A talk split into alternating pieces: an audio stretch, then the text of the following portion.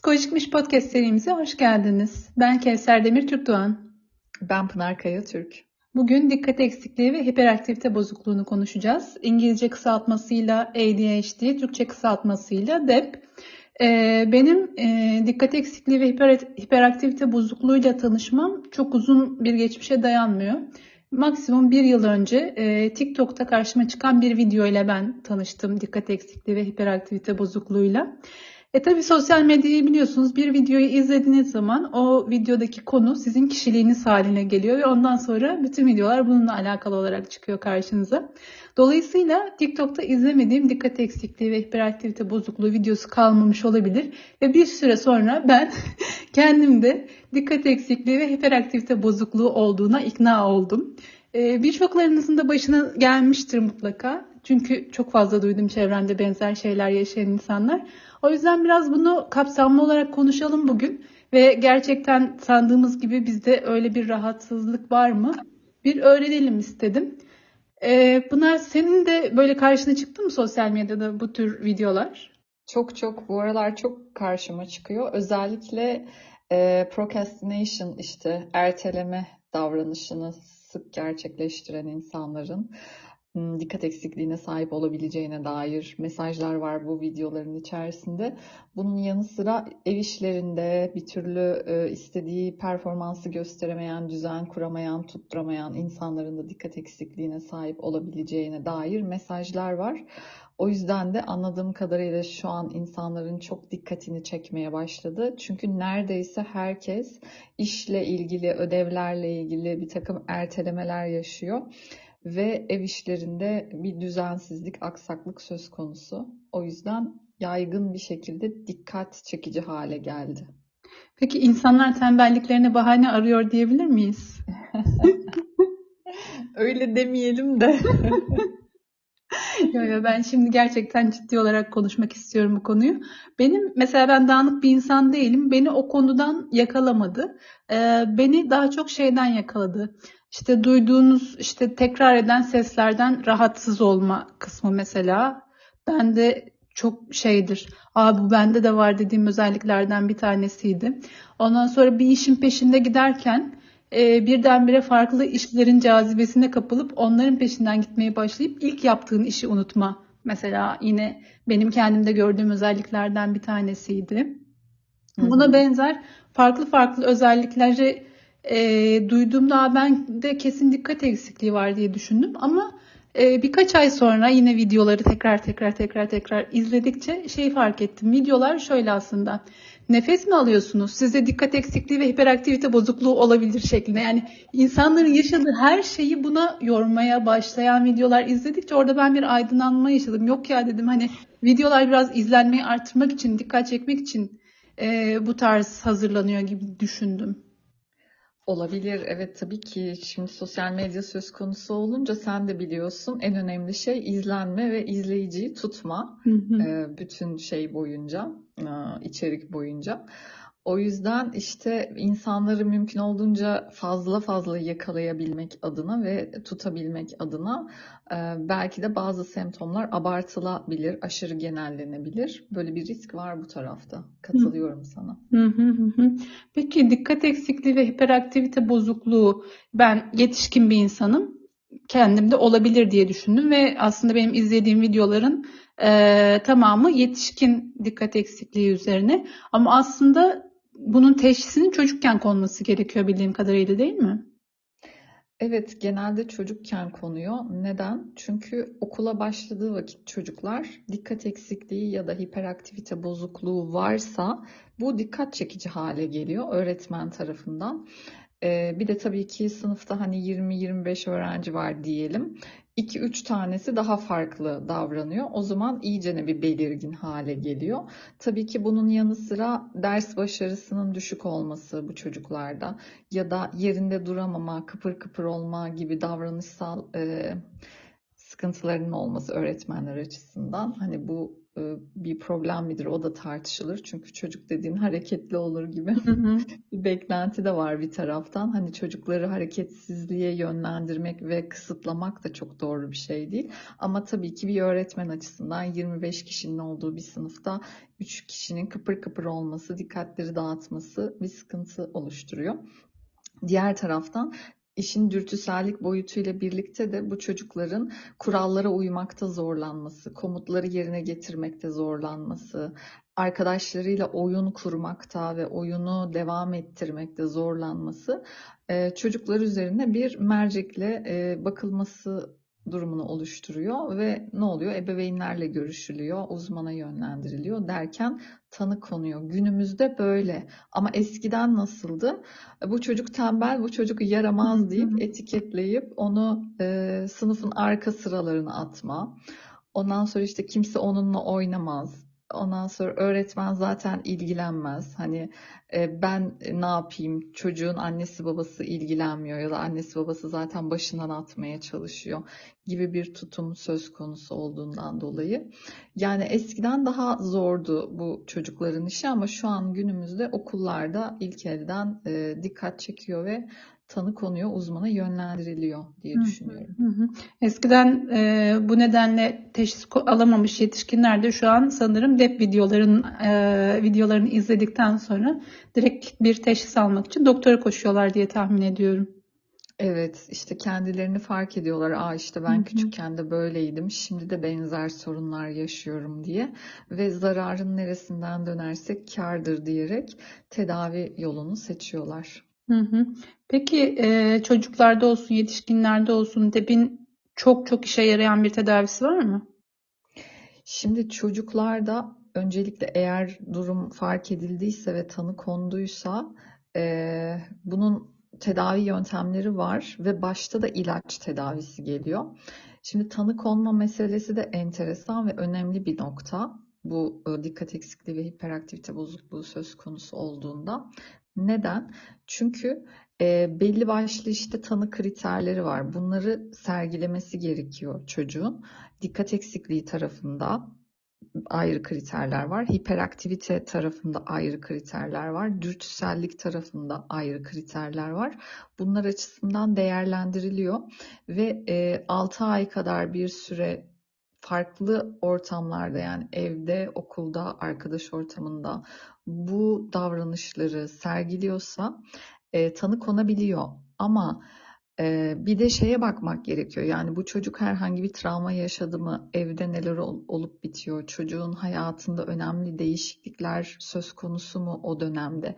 Çünkü bazen dikkat eksikliği, hiperaktivite bozukluğu olmasa bile çocuğun hayatında bir takım kriz durumları gerçekleştiğinde de çocuklar aşırı e, hiperaktif ya da e, az dikkatli olabiliyorlar. Bunun gözden kaçırılmaması gerekiyor. Hı hı hı.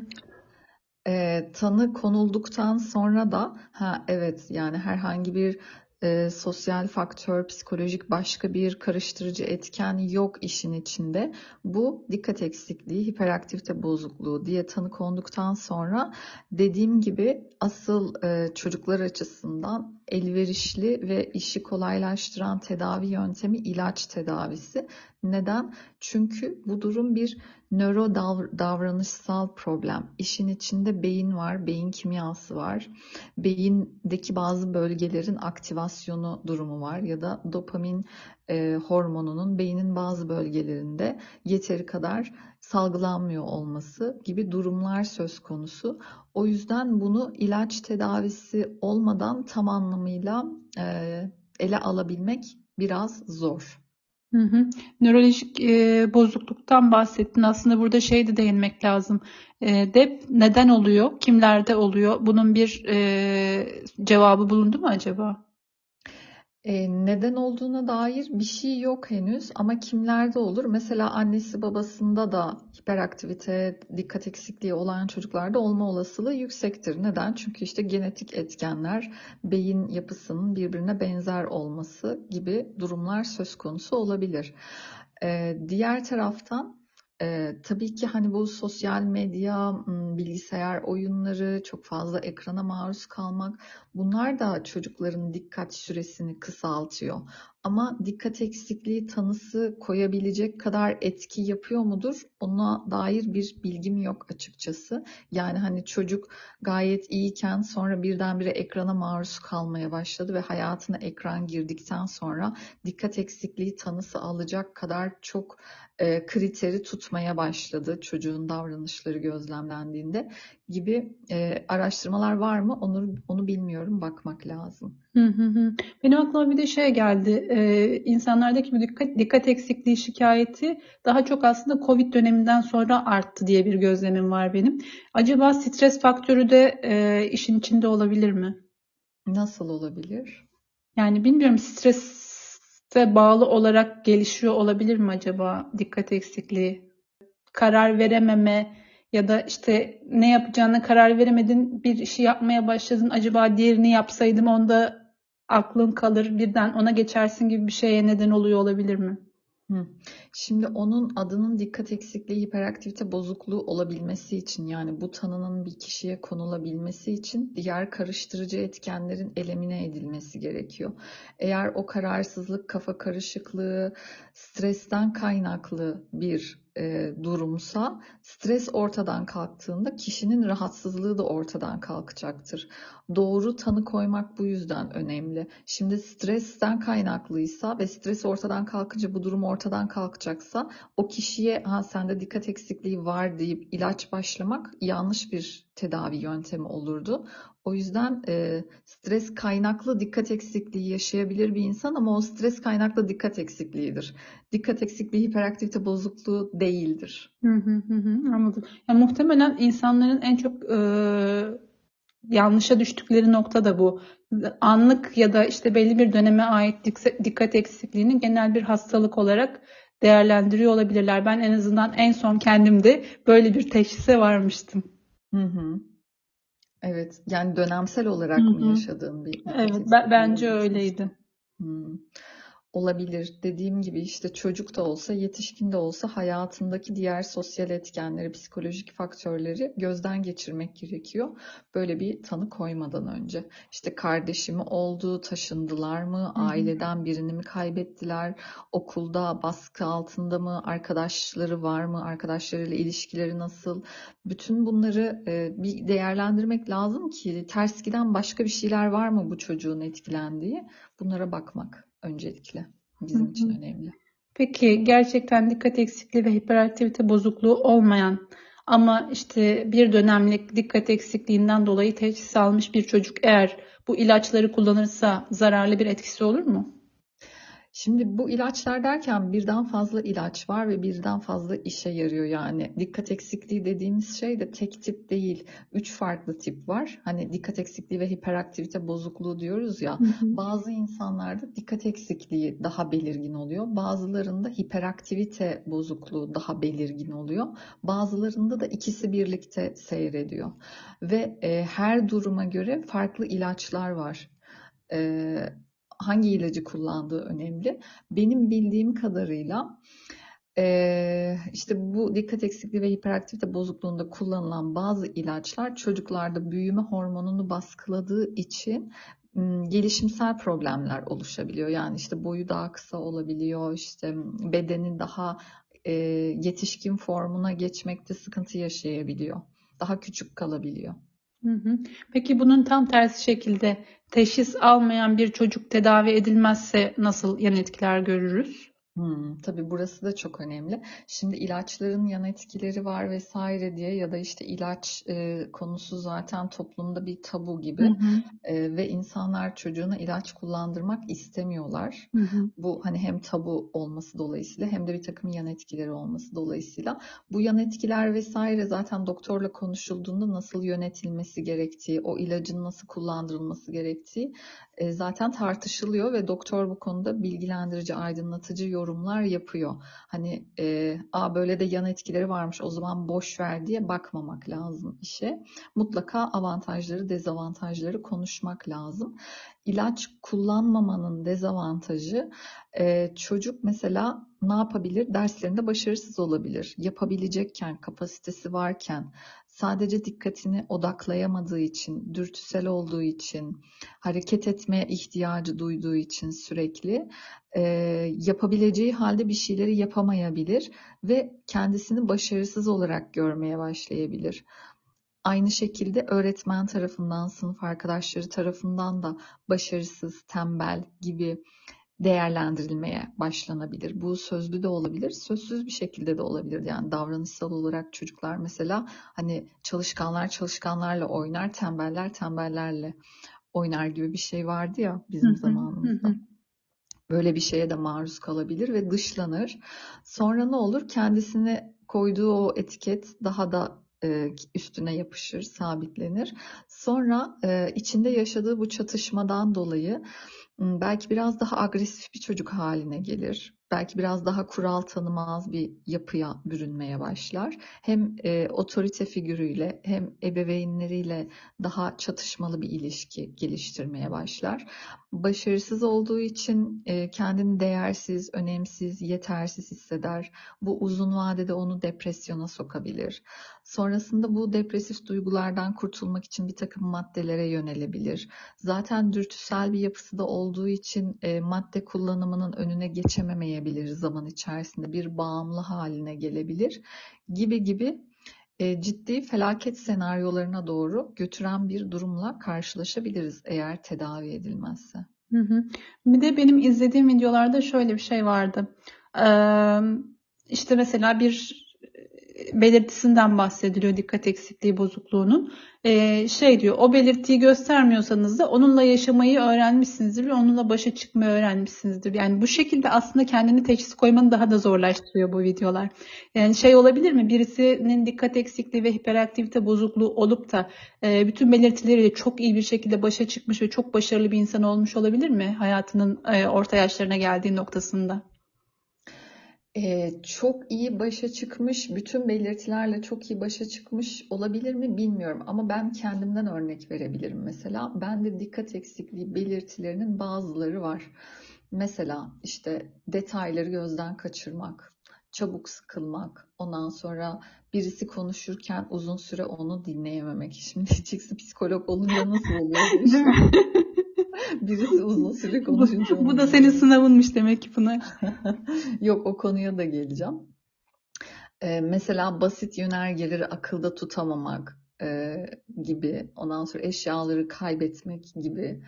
E, işte dikkati uzun süre odaklamakta zorluk çekmek gibi birçok belirti bende çok küçük yaştan itibaren vardı. Ee, bu konuda ben neyi fark ettim? Mesela pasif ekran kullanımı bu belirtileri çok arttırıyor. Onu fark ettim. Ve çok küçük yaştan itibaren pasif ekrana maruz kalma süremi kısıtlamaya başladım. Tabii burada ebeveynlerimin de desteği oldu. Onlar da fark ettiler. Ee, uzun süre televizyon izlememek, Ondan sonra işte belli saat diliminde, çok kısıtlı saat dilimlerinde televizyon izleyebilmek. Mesela o dönem benim yaşıtlarım televizyon karşısında ödev yapıyorlardı. Benim asla yapamayacağım bir şey. Ee, ya da mesela e, böyle hipnotize olmuş gibi ekrana takılıp kalmak. Bu da vardır mesela dikkat eksikliği hmm. olan insanlarda. Bunun sebebi de ekrandaki görüntüler, ışıklar, sesler çok hızlı değiştiği için o bizim için bir şey yani bir cümbüş. Hani orada bir sıkıntı çekmiyoruz kesinlikle. Aynı şekilde bilgisayar oyunu oynama konusunda da dikkat eksikliği olan çocuklar gayet iyi oynayabilirler bilgisayar oyunlarını. Çünkü onlar e, o hıza alışkınlar yani hızlı ilerleyen aktivitelere yatkın oluyor onların beyinleri. Neyse bende de birçok belirti vardı. Fakat e, ben bunları fark ettikçe, kendi kendime eğitmeye çalıştıkça birçoğunun üstesinden geldim. İşte mesela eşyalarımı kaybetmemek için her şeyin belli yerinin olmasına çok özen gösteriyorum. E, çok düzgün, düzenli tutmaya çalışıyorum yaşadığım bütün alanları, kullandığım bütün alanları. E, işte beni şey yapacak, dikkatimi dağıtacak bildirimleri kapatıyorum, telefonun sesini kapatıyorum mesela çoğu zaman um, belli saat dilimlerinde me- maillerime bakıyorum ya da e, WhatsApp mesajlarıma bakıyorum ve o şekilde cevap veriyorum gibi e, birçok e, yöntem geliştirdim ve uyguladım kendi kendime ve bayağı da iyi oldu diye düşünüyorum. Ha, bu uzun süre insanları dinleyememe meselesi bu eğer dersse ve sevmediğim bir dersse gerçekten beni çok zorluyor. O yüzden bunu bunun bilincinde olduğum için ben lisede Türkçe matematik bölümüne geçtim. Yoksa o fizik dersleri, kimya dersleri sevmediğim için, keyif almadığım için hakikaten dinlemesi de benim açımdan çok zordu. O yüzden daha e, sevdiğim alanlar, e, daha yatkın olduğum alanlar uzun süre dinleyebildiğim ve adeta hipnotize olmuş gibi konsantre bir şekilde dinleyebildiğim şeyler olduğu için bunu gayet iyi yönettim. Psikoloji de bunlardan bir tanesi, terapi yapmak da bunlardan bir tanesi mesela benim için. Yani insanların hikayelerini dinlemek benim için muhteşem bir keyif ve e, orada hiç dikkatim dağılmıyor mesela. Uzun süre e, tamamen konsantre olmuş, hipnotize olmuş gibi dinleyebiliyorum danışanlarımı. Hatta çok da iyi hatırlıyorum onların hikayelerini. Hı hı. Ben de uzun konuşmaları dinleyemiyorum bu arada. Özellikle konferans gibi bir şeye katıldıysam mesela e, birinin konuşmasını mümkün değil dinleyemiyorum, duymuyorum gibi. Yani kulağıma bir takım sesler geliyor ama insanın ne dediğini duyamıyorum. Öyle bir e, şeyim var. Ama senin dediğin gibi birisiyle konuştuğum zaman mesela o kendi kişisel bir şeyini anlatıyorsa bana onu çok rahat dinleyebiliyorum. Hmm. Evet, yani bu da bir dikkat eksikliği belirtisi olarak geçiyor. Konuşmaları dinleyememek, dersleri takip edememek. Ama dikkat eksikliği ve hiperaktivite bozukluğu olan insanların başka bir özelliği de eğer o konu onun ilgi alanıysa çok acayip e, konsantre olmuş bir şekilde dinleyebilirler. Yani başka dış uyaranlardan hiç etkilenmezler o zaman. Hiperfokus deniyor buna. Hı hı. E, bu da vardır dikkat eksikliğinde. Hı hı. Peki senin de şey var mı bu dinleyemediğin e, konuşmalarla sıkılmadan başa çıkma yöntemi olarak hayal kurma gibi bir yöntem kullanıyor musun? Tabii ki o koparıyor yani hayal Aha. kurmaya başladığında. Eğer mecburen orada durmak zorundaysam ve hiçbir şey kaybetmeyeceksem o konuşmayı dinlemeyerek e, hayal kurmak bir yöntem olabilir ama illaki dinle, dinlemem gerekiyorsa işte not almaya çalışıyorum. Mesela duyduğum her şeyi yazmaya çalışıyorum.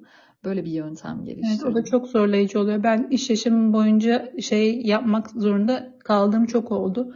Bir konferansa gidip o konferansı dinleyip e, bir özetini çıkarıp üstlerime sunma gibi bir görev veriliyordu mesela bana. Yani en çok zorlandığım şeylerden bir tanesi oydu benim çalışma hayatım boyunca. Hmm, evet benim için benim açımdan da zorlayıcı olabilirdi eğer konu ilgimi çekmiyorsa. Ama dediğim gibi not almak çok iyi bir yöntem bu konuda. Şimdi işte ses kaydı falan var. Ses Hı-hı. kaydı alıp onu tekrar tekrar dinlemek, hatta parçalara bölerek dinlemek gibi bir yöntem uygulanabilir. Ee, 10 dakika 10 dakika dinlemek ve o 10 dakika dinlerken not alarak dinlemek yine aynı şekilde. Tabii ki önceden bildiğin konularla yeni öğrendiklerini birleştirmeye çalışmak da yine güzel bir yöntem olabilir. Böyle. Hiperaktivite tarafıyla ilgili de e, mesela yetişkinlerde e, böyle çocuklar gibi çocuklardaki gibi motor takmışçasına hareket etme meselesinden ziyade daha bir içten içe huzursuzluk, böyle bir telaş hali olduğu söylenir. O kısma dair de bende şey var, e, ayak sallama var otururken sürekli ayağımı sallarım. Ben de parmaklarımla oynarım mesela. Hmm, o da evet bir hiperaktivite göstergesi. Hı hı. Ee, ama tabii ki başka göstergeler de var. Sadece bir tane göstergeden aa evet bende varmış demek doğru değil. Bu tanının konulması için hiperaktivite bozukluğu göstergelerinden 5 tanesine sahip olmak gerekiyor. 5 ve daha fazlasına yetişkinler açısından. Aynı şekilde dikkat eksikliği belirtilerinden de 5 ve daha fazlasına sahip olmak gerekiyor. Hı hı. Ama senin anlattıklarından anladığım kadarıyla sen epeyini karşılıyorsun aslında. Hiperaktivite dikkat ve dikkat eksikliği bozukluğu olmadığına nasıl kanaat getirdin kendinde? Ee, belki de vardı. İlaç kullanmam gerekiyordu. İlaç kullansaydım kim bilir şimdi ne gibi buluşlar sergilemiştim Kevser. İnsanlık ne neler kaybetti Pınar. Ne gibi başarılara imza atmıştım onu asla bilemeyeceğiz. E, ama ilaç kullanmadan bir şekilde kendi kendime tekniklerle e, geliştirdiğim için, kendimi e, kontrol etmeyi öğrendiğim için ben sadece dikkat eksikliği olan bir insan olduğuma inanıyorum. E, dikkati çabuk dağılan bir insan olduğuma inanıyorum. E, işte omega 3 kullanımı yine benim hayatımı çok kolaylaştırdı. E, dediğim gibi pasif ekran maruz kalmayı azaltmak, notlar tutmak, takvim kullanmak, bildirimleri kapatmak, her şeye belli bir yer atfetmek ve her şeyi yerli yerinde tutmaya çalışmak. Bunlar benim hayatımı çok kolaylaştırdı. Ama bir taraftan da hani bir e, karıştırıcı etken olduğunda mesela ben bir işle uğraşırken arkadan bir ses geldiğinde dikkatim dağılıyor gerçekten çok çabuk dağılıyor. O yüzden de e, mesela evdeki e, eşimle kızımla konuşuyorum. Hani ben seanstayken odanın önünde durmayın, odanın önünde konuşmayın, geçmeyin falan diye. Bunları da böyle konuşarak ayarlamaya çalışıyorum. Hı hı. Yani o zaman aslında herkes için ilaç kullanımı da şart diyemeyiz sanırım. Yani onu ben söyleyemem. Onu iyi bir psikiyatristin değerlendirmesi gerekiyor ve çocuğun durumuna göre karar verilmesi gerekiyor ebeveynlerle birlikte. Doğru yani kişinin aslında nasıl başa çıktığı ile alakalı belki biraz da bu.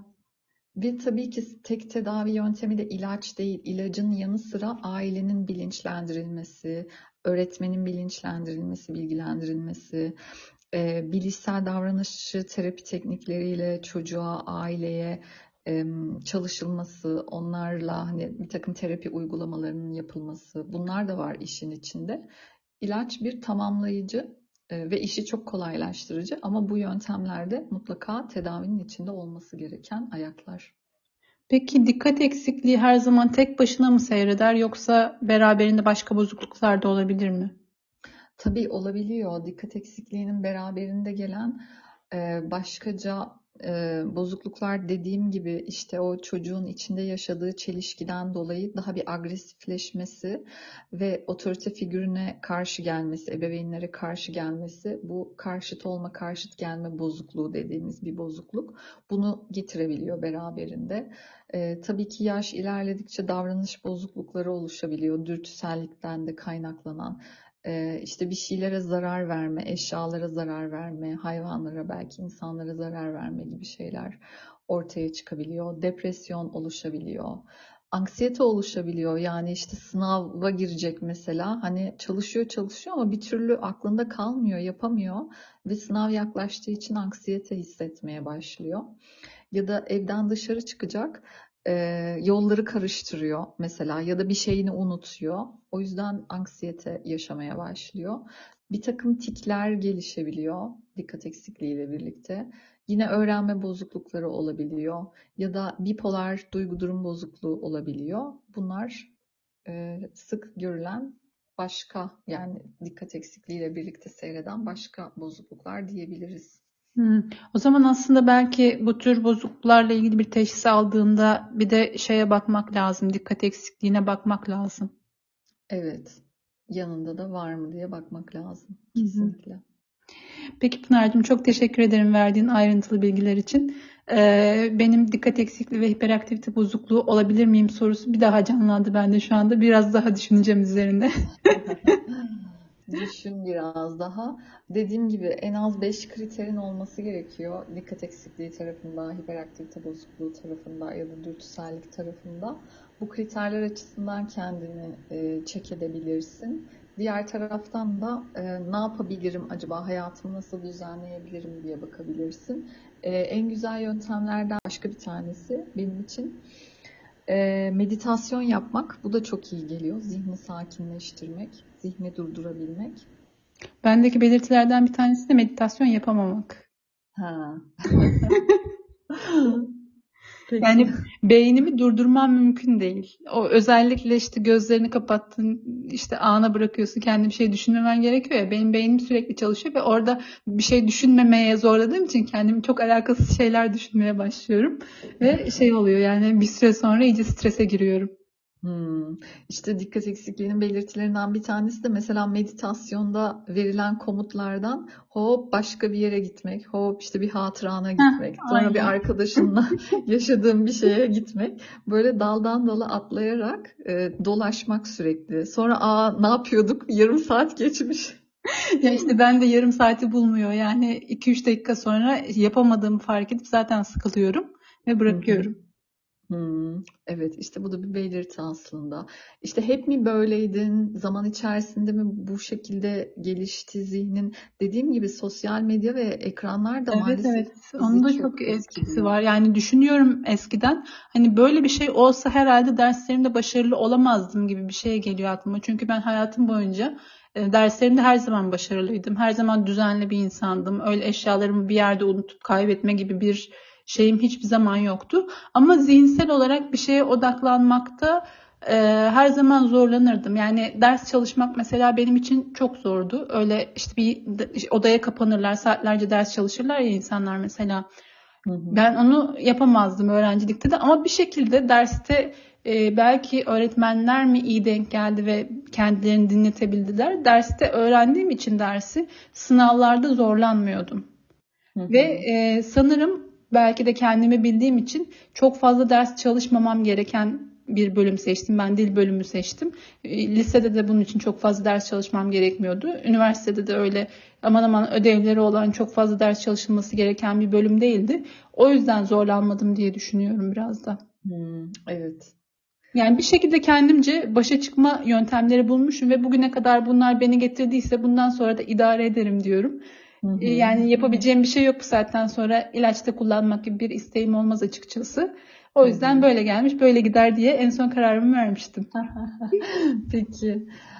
Peki umarım bize dinleyenlere de faydalı olabilmişizdir. Ee, meditasyon yapmak çok etkili. Ee, derli toplu, düzenli olmaya çalışmak, bütün dikkat dağıtıcı şeyleri kapatabilmek ve belli saatler ayırabilmek, mesajlara, e-maillere. Bunlar çok önemli. Çalışırken kesinlikle telefonun sesini kısmak e, önemli ve bu sosyal medyada sürekli kaydır kaydır 3 saniyelik görüntülere kendimizi maruz bırakmamak da kesinlikle çok önemli. Hı hı. Tekrar teşekkür ediyorum Pınar. Yeni bölümlerde görüşmek üzere. Hoşça kalın. Görüşmek üzere. Güle güle.